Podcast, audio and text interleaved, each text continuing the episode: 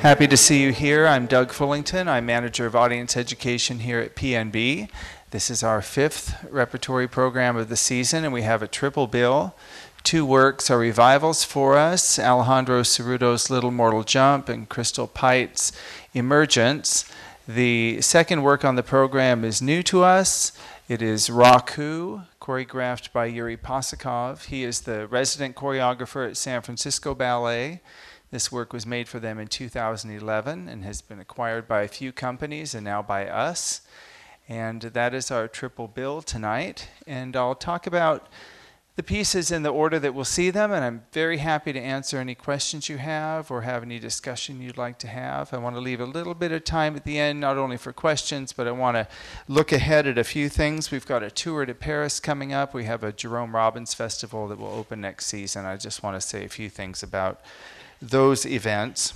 But let's start off with Little Mortal Jump by Alejandro Cerrudo. Now, Alejandro is resident choreographer at Hubbard Street Dance Chicago, a contemporary ballet company. They'll actually be in town next week. Is, is anyone going to go see them? I'm going to go see them.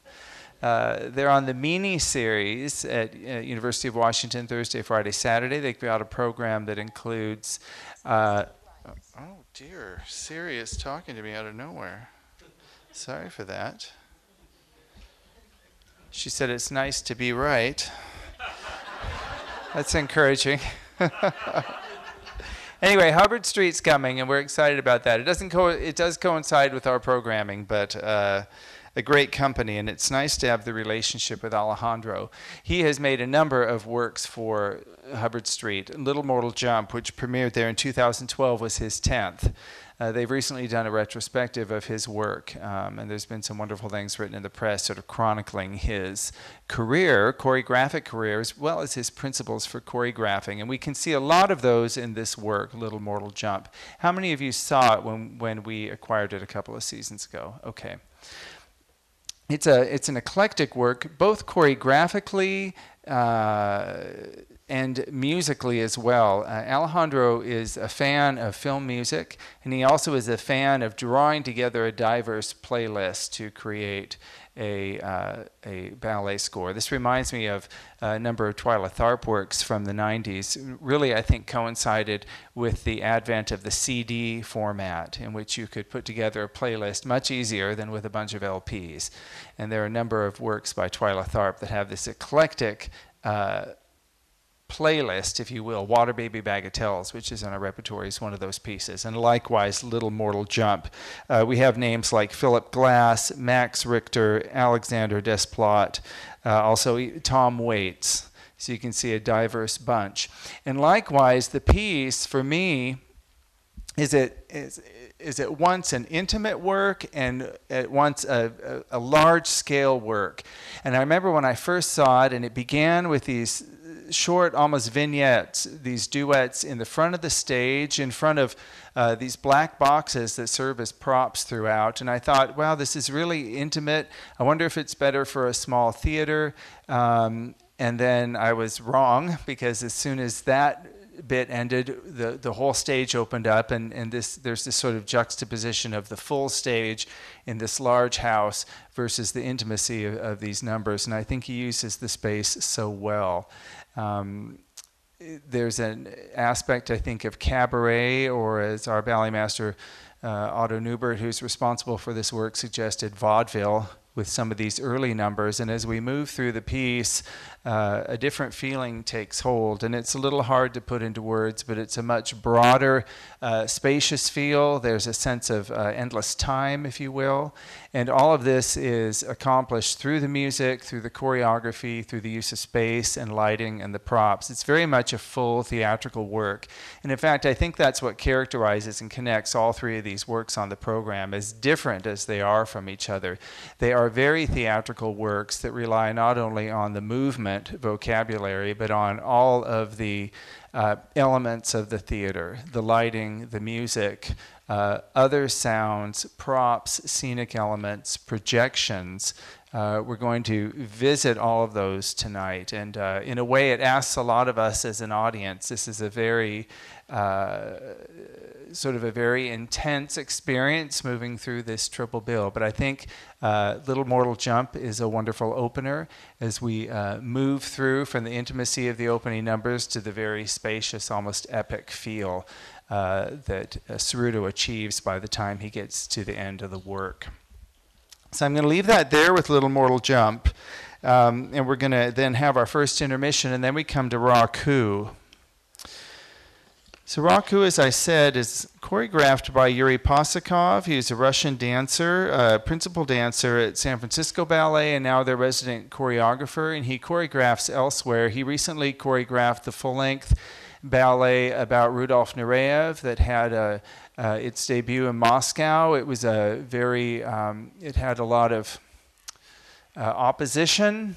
There was a lot of political involvement. The premiere of the ballet was put off. It was in essence banned, and finally the pr- premiere occurred uh, earlier this year. And if you follow ballet internationally, you can read about it in the press. Uh, he definitely is uh, pushing the envelope, if you will, with subject matter and how he likes ballets to be presented. I think he feels that ballet should should not be denied the uh, opportunity to delve into uh, intense and difficult subjects. Uh, opera has done this for a long time, theater, literature, film, of course. And in a way, ballet has too. We just might see a little less of it recently in the US, but I can think of 19th century examples. I can think of uh, Fall River Legend, which was about the story of Lizzie Borden. Now, that's a ballet. Uh, the works of Antony Tudor, which had such a psychological aspect to them. He was the British choreographer working at American Ballet Theatre for many years. Next year, we'll see the return of the Moor's Pavane, which is a very intense and intimate reduction of the Othello story that's choreographed. Uh, by Ho- Jose Limon, one of the late sort of modernists. And here in Raku, we also have a, an intense narrative work it's a piece of historical fiction that was developed by Yuri Possokhov and his librettist Gary Wang and his composer Shinji Oshima, but it is based on, rooted in a true event, which was the 1950 burning of the Golden Pavilion in Kyoto. The temple was burned by a 22 year old monk who survived the burning was imprisoned and then released uh, due to his various mental illnesses and then died very shortly thereafter of tuberculosis. So, very uh, a tragic story all the way through. Shortly after the episode, uh, a piece of historical fiction, uh, historical fiction in the form of a novel by the author Mishima was uh, written and published, hypothesizing about the reasons why the monk would burn down the temple. One of the reasons posed by the author was that the monk had a stutter, that he was ashamed. He had some physical abnormalities of which he was also ashamed, and these uh, drove him to, to commit this act. The ballet uh, takes some lead from the novel, but really follows its own path. And we have some additional characters introduced. And we have, uh, in addition to the monk, two other central characters a princess and her husband, who is a samurai warrior. Uh, we meet all three very early in the ballet, and then the narrative follows on in episodes. Uh, not disconnected, but it's not a through line. Uh, there is reference in the notes by Cheryl Ossola, who I'm, whom I'm really grateful for. She's at San Francisco Ballet and wrote the notes for the original production, and she tailored them for us. I think she gives some great background, and I hope you'll have a look at those.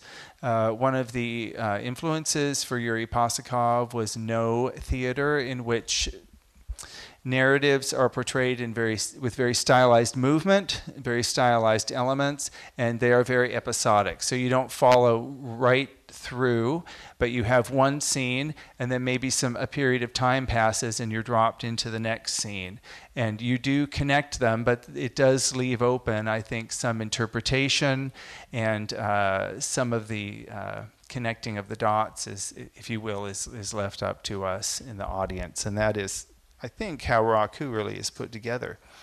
We see that the princess and her uh, husband are in love, they are happily married. He is called uh, away by the other samurais. There are four warriors who are present throughout this ballet. They represent honor, they represent truth.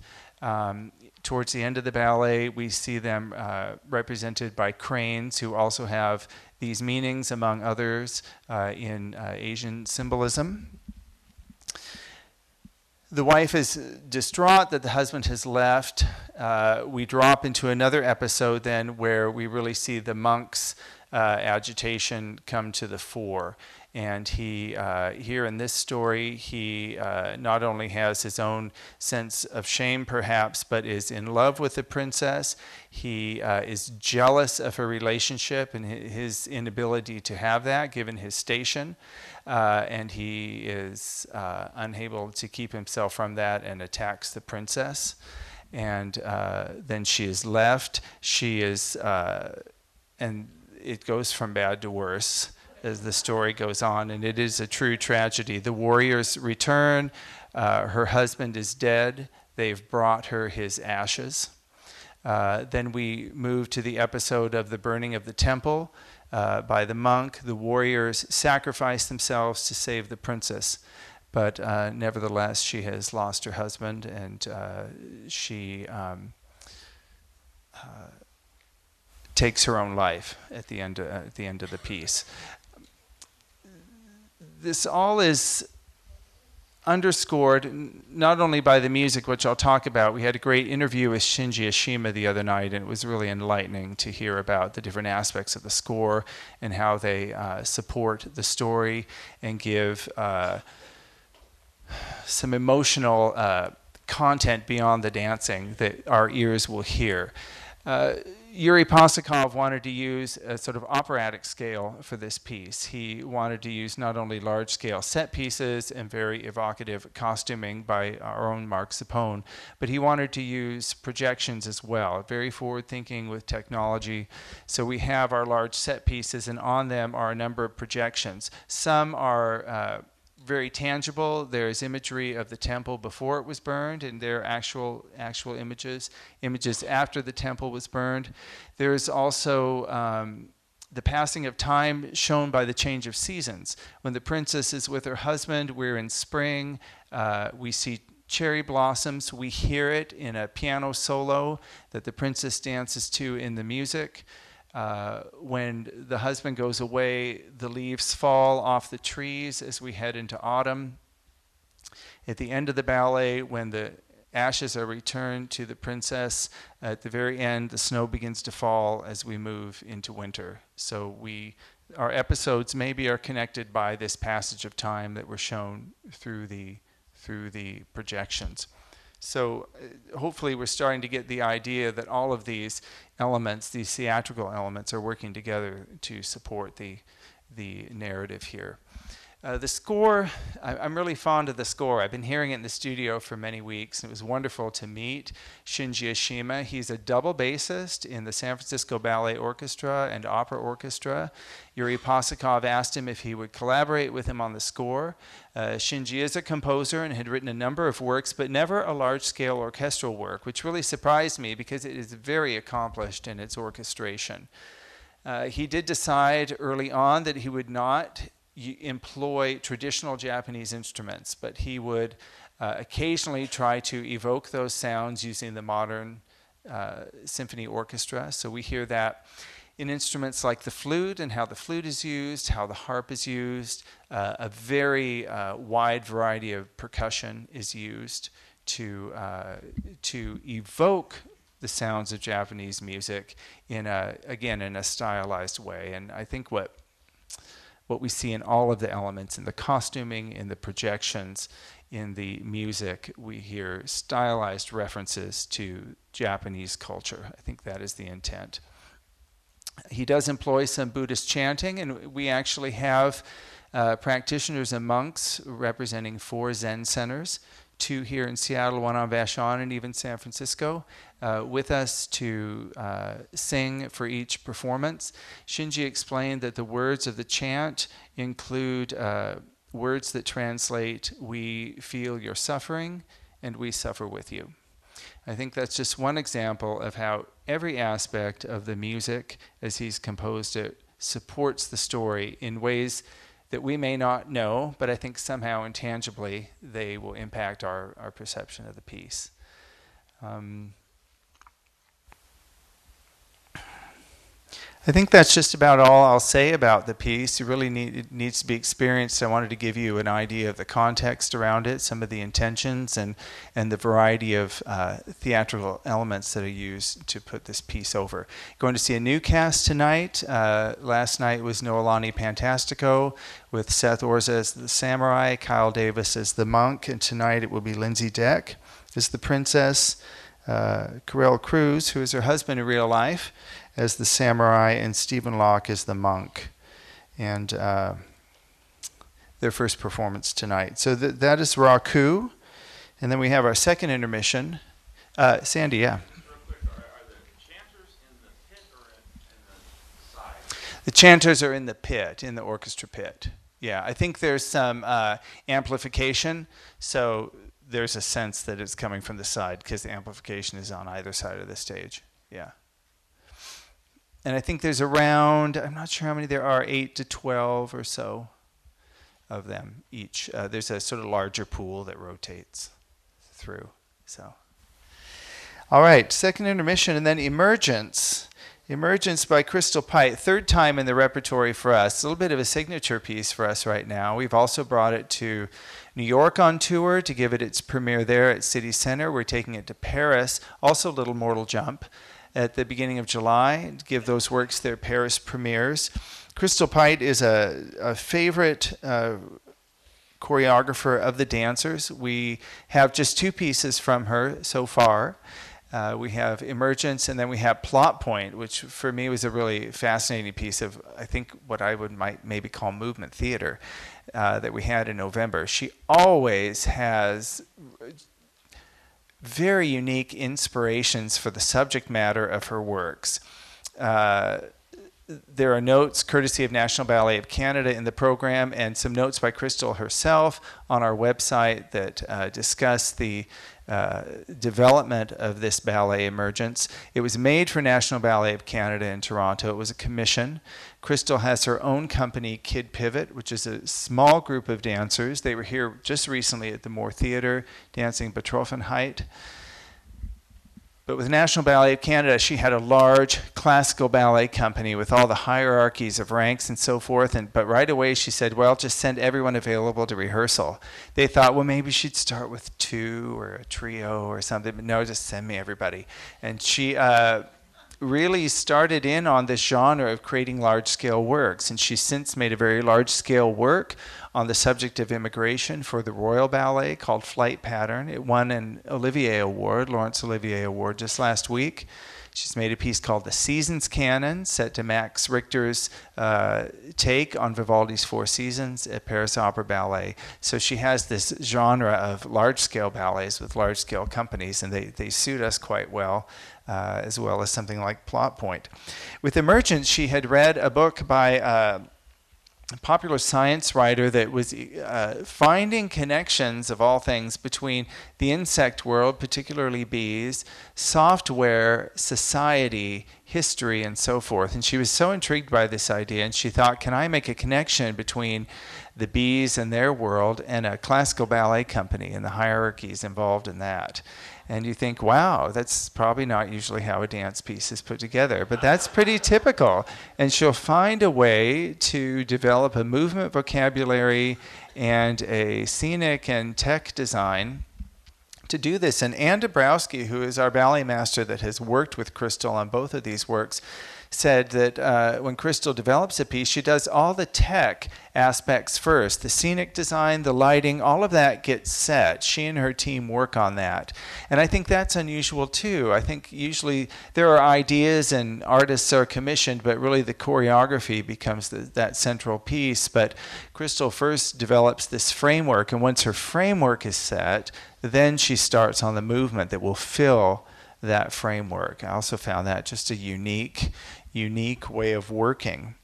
Uh, even how the cast is listed here, this is just one uh, non hierarchical list of our dancers. They're just in alphabetical order. They're not separated by rank, they're not separated by gender. And it's nice for me as the person who makes these inserts because I can just type these names in alphabetical order. But within this community of dancers that we're presented with, she has episodes within the ballet, and she's given them titles that refer to 19th century ballet uh, dance titles. There's a grand pas, or the grand, the big dance, and that's danced by two dancers. You have a grand pas in the Nutcracker for the Sugar Plum Fairy and her Cavalier, and in Sleeping Beauty for Princess Aurora and uh, her prince. And we have one in Emergence too. It's just not listed as such. There's a trio that we would call a pas de trois and a, a quartet, which would be a pas de quatre. She has a prologue. It's a it's a the prologue is a fascinating duet about a, one of these uh, members of this community who is being born, and she has uh, someone who is with her to to assist her to make sure that all goes well, if you will, and that she gets her legs under her, quite literally. And that is how the ballet starts, and then we're introduced to the rest of the community. And uh, this idea of hive mentality is very explicitly uh, shown in the way that the dancers move in groups on stage, how they uh, react to each other, how there are boundaries, and if the boundaries are crossed, if the rules are broken, we can see what the reactions are from the rest of the group. Uh, and then finally, at the end, various groups. There are about six of them three groups of men, three groups of women coming together and working in a very methodical, almost militaristic way. Uh, Crystal's collaborated with the composer Owen Belton, who's written an electronic score which has musical elements but also extra musical elements. There's sounds of marching. Uh, there's uh, string instruments that are used, at least to my ear, in such a way to represent what makes me think of the insect world. And uh, some, so we have some literal and non-literal sound references as well as visual references uh, in the movement, in the uh, in the costuming. The dancers initially come out with masks that have definite bug-like feel to them. They, they soon thereafter come off in the scenic design by Jay Gower Taylor and uh, the wonderful lighting as well. So again, a very full theatrical work. I can see Crystal Pite directing films. I just hope we can keep her in ballet. I'm not sure if that's possible because she's very much a director type and really sees everything and, and has an idea about how to improve every every little bit. Very inspiring. So those are our three works tonight. Again, very diverse works, but all of them, I think, making full use of what the theater has to offer. Is there anything that I could answer at this point? Yes. Can you tell us um, who we'll be seeing in Emergence in some of those, like the, the part of the. Yes, I think that I can. Boy, am I going to get this right? I think that in the Grand Pas, we are going to see Laura Tisserand and Miles Pertl tonight. I think that's right, because I'm looking at the names that are on here. In the prologue, uh, Rachel Foster with uh, Joshua Grant. I think the quartet is one woman uh, who is different from all the others. She's wearing pants and sort of a uh, a nude color top and her hair is down. It's not up like the rest of the women. There's, there's a very free aspect to uh, how she looks and how she moves with her hair down, and that will be Leah Merchant tonight. Uh, and the quartet's for one woman and three men. It's it's a it's a beautiful and uh, it's a beautiful section that has a different feel in the score than any of the others. There's a, a stillness, a peacefulness to it, uh, and uh, it's a wonderful respite from the sort of drive of the rest of the piece. So those are some of the sections. Thank you. Anybody else with a question? Uh, yes, please, Jody. I have kind of a follow-up. So when we first did Emergence, I, I found it confusing because sometimes the same gal in the prologue was the same gal dancer in the quartet. Mm-hmm. I thought in the quartet, oh, she's all grown up now. But then sometimes it's a different gal, like tonight. So they really just, they're not connected. But, you know, I think even this year, sometimes the same gal is doing both parts. So the comment was that sometimes the same dancer who's in the prologue uh, also does the quartet. And, and that has been true in the past. Rachel Foster has done both of them. It doesn't happen, it hasn't happened this weekend, um, but I, do, I don't believe there's a relationship there. I think it's simply a, a choice of casting. Um, also, you if you're in the prologue, the prologue woman wears a sort of uh, it's almost like a sack dress without arms, if you will. It's quite loose fitting, but then it's sprayed with water so it sticks to her skin. It's a very unusual look. I think it has to do with it's essentially a birth scene. But that dancer then is all wet, and uh, the first thing she can be ready for would be the quartet to be changed and in the next. So there's a practicality to to that. So, uh, but two different dancers tonight. So it's a lot of work if it's the same dancer for that dancer. So, yes, please.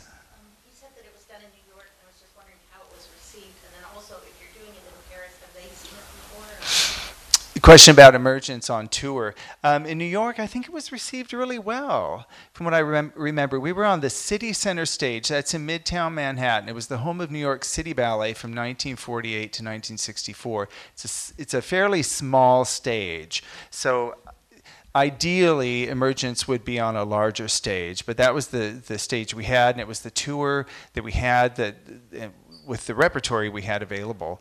Uh, and I think it went over well. Paris has not seen Emergence, although they've seen Seasons Canon, which is another of her larger works.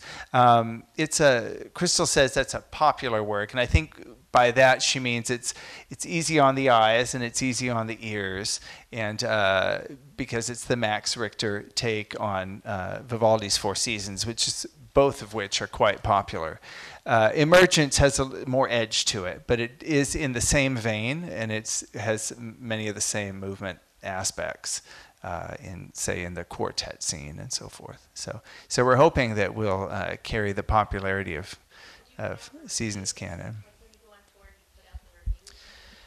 We have put out the reviews. I'll ask Gary, our PR guy, if our reviews will go online and occasionally the uh, press in Seattle will provide a summary of the tour reviews. So we're going to Paris to a festival called Les Étés de la Danse. It's been a festival that's been around for about 15 years, and they often bring over American companies to perform. It's a two week festival this time. First week is a Robbins Festival that involves a number of companies.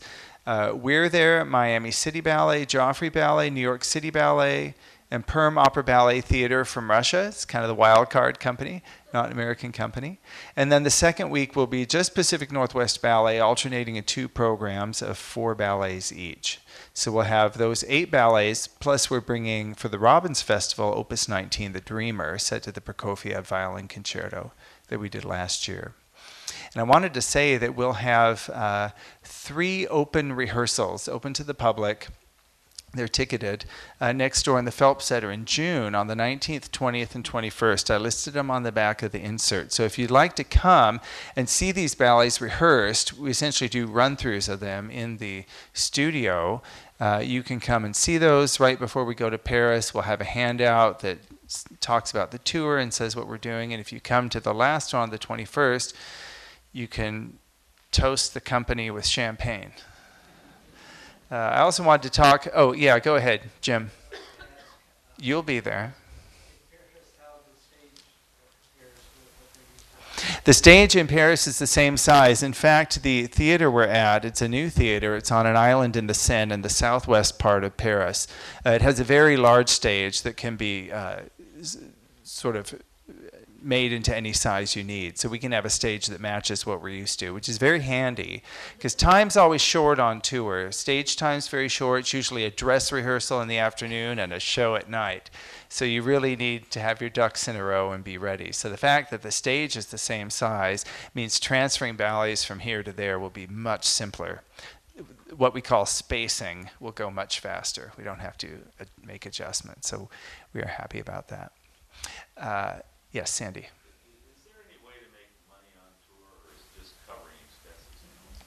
Is there a way to make money on tour? There probably is a way to make money on tour.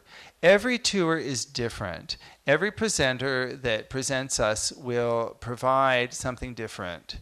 Uh, a presenter's fee may be intended to cover airfare, or the presenter may cover airfare and offer a fee. Every and then there's hotel, there's ground transport, there's shoes, there's shipping. We're about to ship our containers through the Panama Canal and up to Paris, and they leave in about two weeks. So generally, we don't make money on tour. We usually have to solicit some funding, and you know, for good stewardship of those funds, we want to be at a break-even situation, uh, unless there's a uh, specified intent to to build up a sort of uh, fund that would go toward the next tour. So, but touring offers many other uh, many other important uh, things. It op- offers uh, visibility for the company and visibility for the dancers, additional performances, the ability for audiences and other places to see us. Uh, it encourages dancers to audition for our company because they know we're a touring company and that we perform repertory on international stages. Uh, so it certainly raises the prestige of the company. Uh, we hope that it uh, builds some hometown pride when we're on the road. And so there are those sort of intangibles that become tangible things. So um, yeah, I'm looking forward to it. We haven't done an international tour with a whole company since 2002.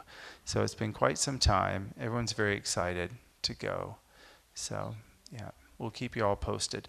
Last, th- one more question, then real quick about Robbins. Yes. Just a couple quick uh, teasers of things you're looking forward to next season. Yes, this is perfect. I'm looking forward to the Jerome Robbins Festival. And I really am. J- Jerome Robbins was born in 1918, and worldwide he's being celebrated for his Broadway shows and for his ballets. And we're presenting in our first repertory a Jerome Robbins Festival that has two different programs. So if you subscribe, if you subscribe, you've seen that you're assigned to whichever program is on your regular show day. But I did want to encourage people, and I'm not doing marketing speak here to come to that other program. I think there's a good discount, but that way you see all of the ballets, all seven of the ballets that we'll present. Uh, four of them have scores by Chopin, which was obviously a for favorite being of here and supporting the ballet. In addition to the festival, we're going to have some extra events, hopefully here, right in this venue, uh, showing the Robbins documentary that was made uh, several years ago now for the American Masters program. It is a terrific documentary, and if you feel like you don't know much about Jerome Robbins, or you know West Side Story, or you've seen Fiddler on the Roof, or or one of the musicals, you can come and really get I think, a very entertaining and fair, accurate assessment of Robbins and who he was. There's a lot of great interview footage by collaborators and Robbins himself. We're going to show that. We're going to have a panel of artists who worked with Robbins and, and representing several generations also during that week. So as soon as these are set in stone, which I'm working very hard at, we will get the word out and these will be offered to. Uh, space is limited, so we'll probably offered first to people who have tickets to both shows, so incentive.